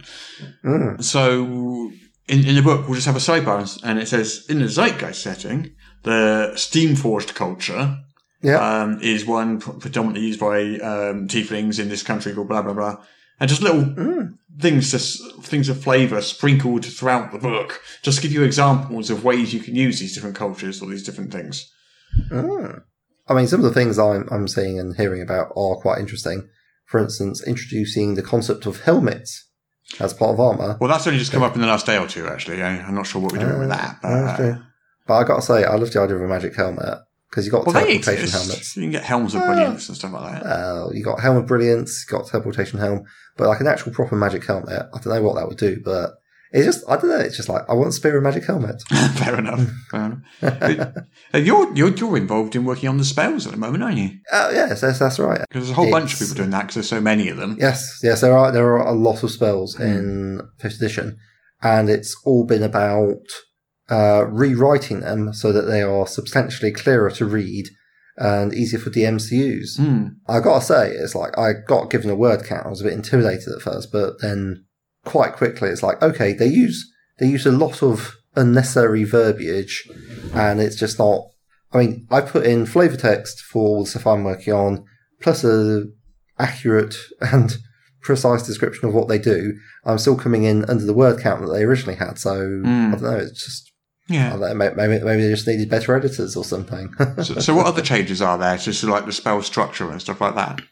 Uh, well, I asked this like I don't know, but yeah, uh, well, I, I, I'd hope you would know. Um, probably the most useful things to DMs and players alike is that uh, it's pulled out a lot of the technical information for the head of the spell. So, like the target, you don't have to read the spell and then guess what the target is. Because I've gotta say, that can be very confusing in 5th Ed. It's like, okay, I think the spell targets this. Actually, turns out it doesn't target anything. It targets an area, and this causes effects on creatures who are not the initial target of the spell. Hmm. Um, we're looking at you, antipathy, sympathy. I don't even know what you're thinking about. Um, and so pulling out the target, like the area, uh, the range. I think there's been a lot of standardization of ranges. yeah. So we've got short, Um, long, medium, and special. I think is how it ended up. I can't remember offhand Yeah, exactly. yeah, and touch himself. Th- 30, 60, 120 foot, which, like, you know, seems like a decent range and helps make it a bit easier to standardize and design your spells and potentially opens up the option of theatre of the mind being a, uh, a lot easier to do. Because if your spell says it's, you know, long range, then you can say, well, actually, they're at long range, or you can say they're at medium range. And that gives you a much better idea of what's going on rather mm. than having to say how many feet it is. Because once you start having to be concerned with exactly how many feet something is away from you, that does make it a lot more difficult to use the Mind, in my opinion. Tell you what, one of my favourite things with the spells is Well, tags. tags. The as, the as Yeah. yet named tags, because they're definitely not going to be called tags in the final book, because that sounds more like a programming thing. But Yeah, we're currently well, calling them tags. Uh, yeah, I, I think it's because, as I understand it, there's going to be a fair amount of app support for Level Up Mm. and a searchable database which will let you go through the spells and search for them by things like, you know, what target is available, whether it's concentration, whether it's ritual, and Well, that, well, that's not the tags so much, but the tags are more like things like fire and uh, Yeah, but but you've got your parameters that you can set, and then you can also say, I want to have all the fire spells that target a creature. Then you can go through and choose them all out. Or Yeah. if you're just interested in fire things, so that you can have a better theme for your your wizard, your sorcerer, whatever. That those things will be available. Yeah, but it also opens Uh, up design space for subclasses or arch- archetypes where you could literally say this fire, fire mage um, Hmm. archetype or subclass basically gets Mm-hmm. access to all fire spells, whether they're divine fire spells or magical or whatever. Just if they've got the fire tag, you've got access to it, Hmm. Yeah, Uh, or something like that. You know, hypothetically. And then Yeah, yeah. you, you, you got your fire themed wizard. So those tags just allow you to on the on the fly create dynamic lists. I, I mean, there's a huge amount of spells in D and D. It's like, what's it, uh, north of two hundred, It and was, it was, I think on our thing it's like 300 and something actually, yeah. Yeah, yeah. So you've got like 300 odd spells, uh, very few of which use the same wording Hmm. or, or consistent wording from spell to spell.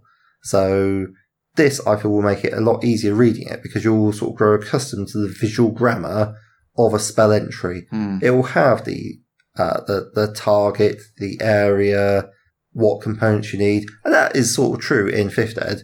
But then once you're reading it, you know there will be a line of flavor text and then it will have the actual nuts and bolts of exactly how it works. Yeah, yeah. Uh, which hopefully will be a lot less ambiguous and will make it a lot easier to run. Yeah. Yeah. What else is there to talk about with Level Up? Mm, I mean, class wise, we've got our redesigned Ranger, which is, well, our Ranger is now spellless. ah, taking the spells out of Ranger. Yes. What what what was the? Uh, I imagine that was the subject of a lot of discussion. I mean, well, not really, because the survey, the initial survey asked for it quite heavily. okay, so if you want the spellless Ranger, Yeah, we were kind of told to do that by the by the audience. yeah, It take take the a- spells out the Ranger. Yeah. Okay.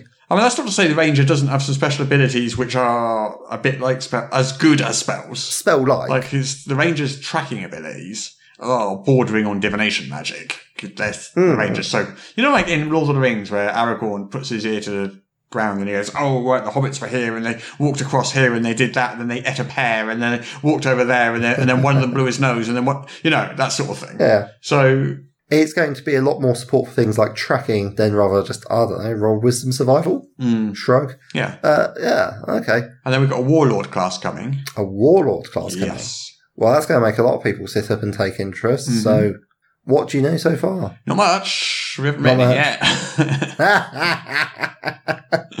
we totally know we want a warlord class. Well, we're looking at the Noble from uh, Masterclass Codex. We're looking at um, Rob Schwab's uh, Warlord. We're looking at various warlords that are around. Mike Mills's Warlord archetype and stuff like that. uh, We're looking at got all these different fourth things. edition Uh, no, no, warlord. I think is that where warlord come from? Uh, Warlord was originally a fifth edition, uh, fourth edition thing, yeah. Fourth edition, yeah. yeah. But anyway, um, we're looking at all these different ones that are out there at the moment, Mm, and we, but we haven't actually gotten around to actually writing our own yet. But we will do. I, I mean, some people will not have played fourth edition.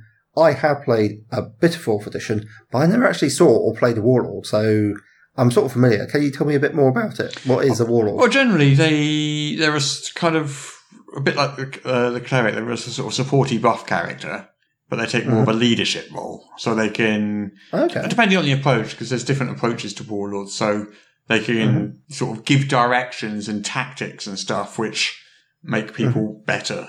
Or they can point to an area on the battlefield and give that area properties because of tactics and things. Hmm. Okay, so And also like in uh, fourth edition, they could heal at range and things. They could shout. They, they Oh. could shout encouragement at people and heal them that way. Yeah.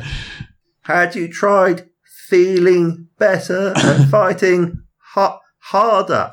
No, Have you no, tried harder. not having your leg cut off? yeah. Yeah, that sort of thing. Yeah. Yeah, quit slacking around and get back in there. Yeah. oh, also, also we got we got uh, lots of ways to spend gold at higher levels, and this is including Ooh. strongholds Interesting. and followers. Right, strongholds and followers. That does sound very exciting. Yeah, yeah. And this is all kind of harkens back to first edition a little bit in a way because you used to get those in first edition. But um, yeah, so we're working on those. yeah, yeah. Uh, So also, trying to- there's yeah a lot of more stuff generally to spend at higher levels because generally in 5e, once you start amassing a lot of gold, there's not an awful lot to spend it on. Mm, mm. Uh, it's, it's it's definitely a system with very few economic sinks Yeah. in my experience. Like because the cost, like if you have a gold, you live like a king when you're in a village. Hmm. how how big is the final book going to be? Are we talking like Pathfinder? We're talking more? Pathfinder size, yeah, because basically we're Hmm. combining a player's handbook and a DMG, DMG yeah, into Mm, one. mm, mm. Oh, also, obviously we're not calling it a dungeon master or a DM. We're also not calling it a game master or a GM. Oh yes, yes. What's the new name? Narrator. Narrator. Hmm. Okay. Oh, we wanted something that didn't have a gender in it, Mhm. which master tends to be a gendered word. Okay. So narrator is a you know a more inclusive word to use. I think. Yeah. So I suppose, uh, yeah, it's. I suppose it depends on your take on narrator. Like, uh, I know, like in times past, I would have seen a narrator as being someone who's saying exactly this is what happens, this and so. But in many ways, it's more like sort of a voiceover person in like a more modern TV series. That's Mm. how I'd interpret that term nowadays. Well, I guess you, when you play this game, you'll interpret it in this context, though, and it will come to mean Mm. that to you. Absolutely. I I mean, shall- the game itself will help help colour your view of the word. I'm, I'm hoping it will do. Yeah. Okay. So Yeah. we're adding the races in. We've Um, covered most what- of the stuff that we can. Yeah. Um, so what about magic items and treasure? Let, we haven't talked about treasure. How important is treasure? Because we've got lots of ways to spend. We've got new ways to spend it. Mm. Is there going to be new ways to get it? Crafting magic items? There is going to be crafting, although it's not written yet, so I can't really talk much about how that's going to work. Okay. Uh, let's have a look. I'm just looking at our um, our stuff. So we've got a bunch of adventuring gear. I've got an outline for adventuring gear Yeah. which uh, hasn't. We haven't started actually writing it yet, but we've got the outline Mm-hmm. there. Um, Mhm. Let me have a quick look at that. Uh, uh, call it up. There it is. Adventuring gear outline. So we've got magical foci, potions, survival supplies, miscellaneous adventuring gear, and equipment packs. Um, The miscellaneous adventuring gear includes uh, prosthetics, combat wheelchairs. We're not going to call it that though, because that's combat wheelchair is a, is a, is a name used by, by someone else, but the, the concept. Uh, eye patches, compasses, spyglasses, bandages, alchemical stuff, functional maps, basic explosives, uh, hunting traps, you know, all the sort of general equipment stuff that you would expect. Nice. Nice. Uh, armor and weapons and stuff, we've got rules for using different materials. Mm, Quite okay. a whole range of different materials. Like your padded armor could be made from cloth, or it could be made from something else, or hide, or. Oh, yes, yes. I, I, I see that studded armor is officially dead. well, apparently it And never. not before time. I'm told it never existed. I, I am informed. Well, well, basically, my understanding is, and this might just be an urban myth, but Gary Gygax apparently saw like a leather jacket with studs popping through it and thought, oh, that, that that's armor. Failing to realise he was actually looking at a brigandine, which is a suit of plates around which you have leather riveted over the top. Because I gotta say, that stuff looks really swish when you're wearing it. It looks very nice. It does. It's like, you know, it's like you've got all the protection of plate armor and all the style of the best doublets. That's a hard combination to beat. Chris. Fair enough. Yeah. We've got rules for customizing weapons. What we've got? We've boomerang, flamboyant, quick draw, stealthy, storage, stuff like that. We've got more weapon properties.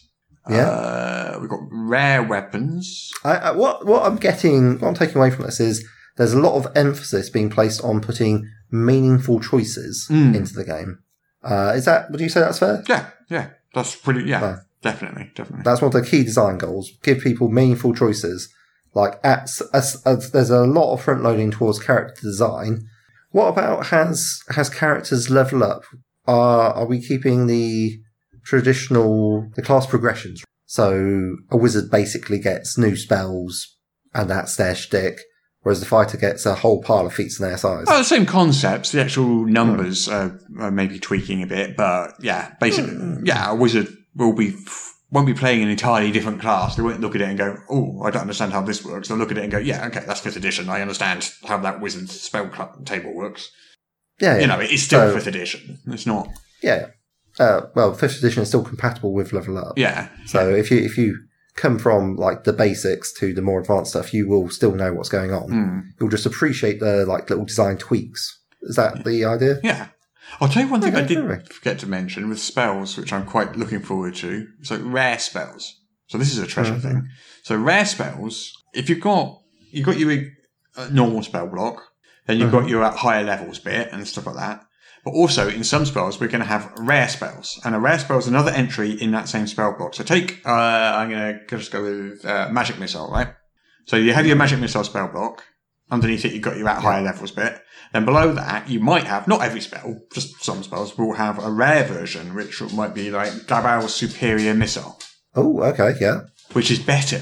It's the same level, but better than the, the actual spell. However, you can't just choose it. You can't just learn it.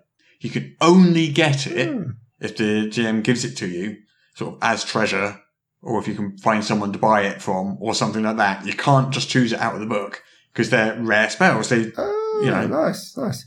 So, so that that's actually wow. Okay, I'm having a real sense of deja vu because I was just talking with someone this morning, and they were saying that's something they really missed from um, older versions of D and Hmm. D, which was having to find specific spells because in my personal experience, uh, wizards tend to look pretty samey in D and D. Hmm. They've got access to all the spells, so they tend to gravitate towards the best ones. So if looking for rare versions becomes a thing, that's like an inbuilt adventuring Kirk. Mm. Like, you know, you can say, oh yeah, oh yeah, this guy knows where you can find Rory's incredible necrotic fireball. exactly, yeah. And someone's like, I must have this. Yeah, exactly. yeah, and, and the spells are better than the, the the normal ones, but they cost quite a bit to get, or they require quite a bit of adventuring to get. Um, yeah, and they're all named as well. Every single one of them's named after a, a wizard or a you know whatever. Okay, is that from Zeitgeist and all Burning Stars? Yeah, we're using those names from there. Yeah, Yeah, yeah. just like just like uh, Core D and D uses names from Greyhawk for Yeah. most of theirs. Yeah, yeah. Mordenkainen and Rary and Tenser Nice, Out. nice. So so we're doing that. Um, yeah, uh, that just seems like really good fun to me. Yeah, And just it seems like a no-brainer to put that in there. absolutely. It sounds like there's going to be a lot of uh, And, and I currently consider, I've, I've pitched this, but I haven't thought it through solidly. But I've thought about the idea of collecting rare spells. What if you collect a collection of them? Hmm. So if there's a whole bunch by, um, say, um, I don't know, uh, Katrina, who's a fire wizard from War, uh, War of the Venom Sky. So there's quite a lot of rare fire-based spells scattered throughout the book. Okay. At least there will be. We haven't done that yet, but you know. Yeah, will yeah. Um, work on it. so what if you collected all of Katrina's spells? Ooh. Do you then get a reward for doing that? Ooh, intriguing. haven't thought it through completely yet. It's just something that occurred to me the other day. And, uh, yeah, I think that could work.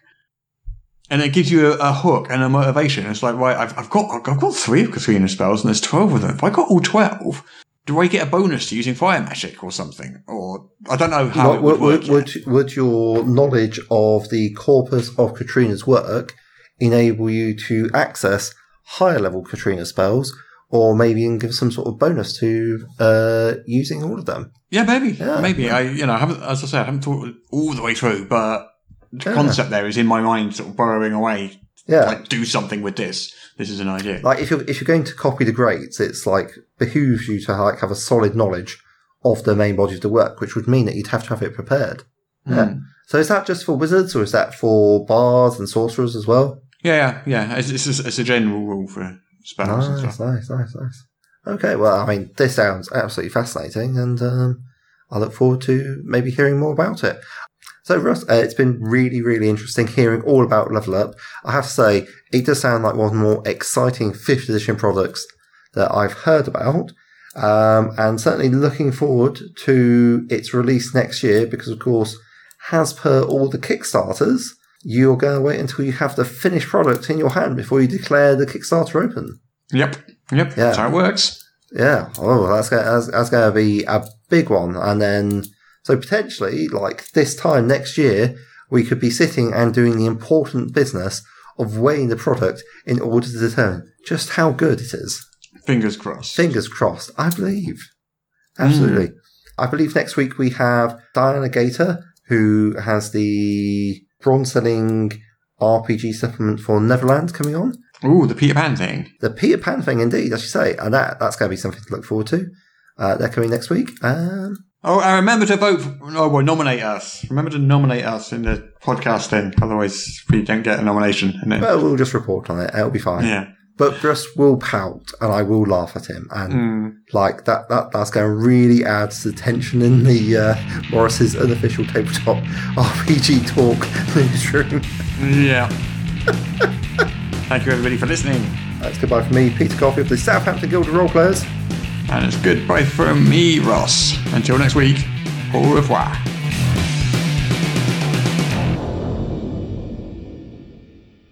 Apparently, I now have to read this to you. This is the official podcast of Morrus's unofficial tabletop RPG news, which you can find at enworld.org. You can find show notes at morrus.podbean.com or wherever you found the podcast. If you feel like they deserve it, you can support the show on Patreon. In return, you will receive exclusive bonus content. Just go to patreon.com slash morrus. If you're interested in his babbling nonsense, you can follow at Morrus on the Twitter. Send your emails to morruspodcast at gmail.com. Not all of your emails, just the ones you want us to see. Mm, that's it. I'm bored now. You can go away. Shoo, off you go. Goodbye. Get out of here. Uh, whenever. Pay attention. Dong, dong, dong, dong. Arr! Ow, dong, dong, dong. Ow, dong, dong. Ow, ow, dong, dong. Ow, dong. ah. I think we might need a sound effect for that one. But anyway, I think so, yeah. yeah. Uh, wait, wait. I've forgotten whether I was Tom or You're Tom.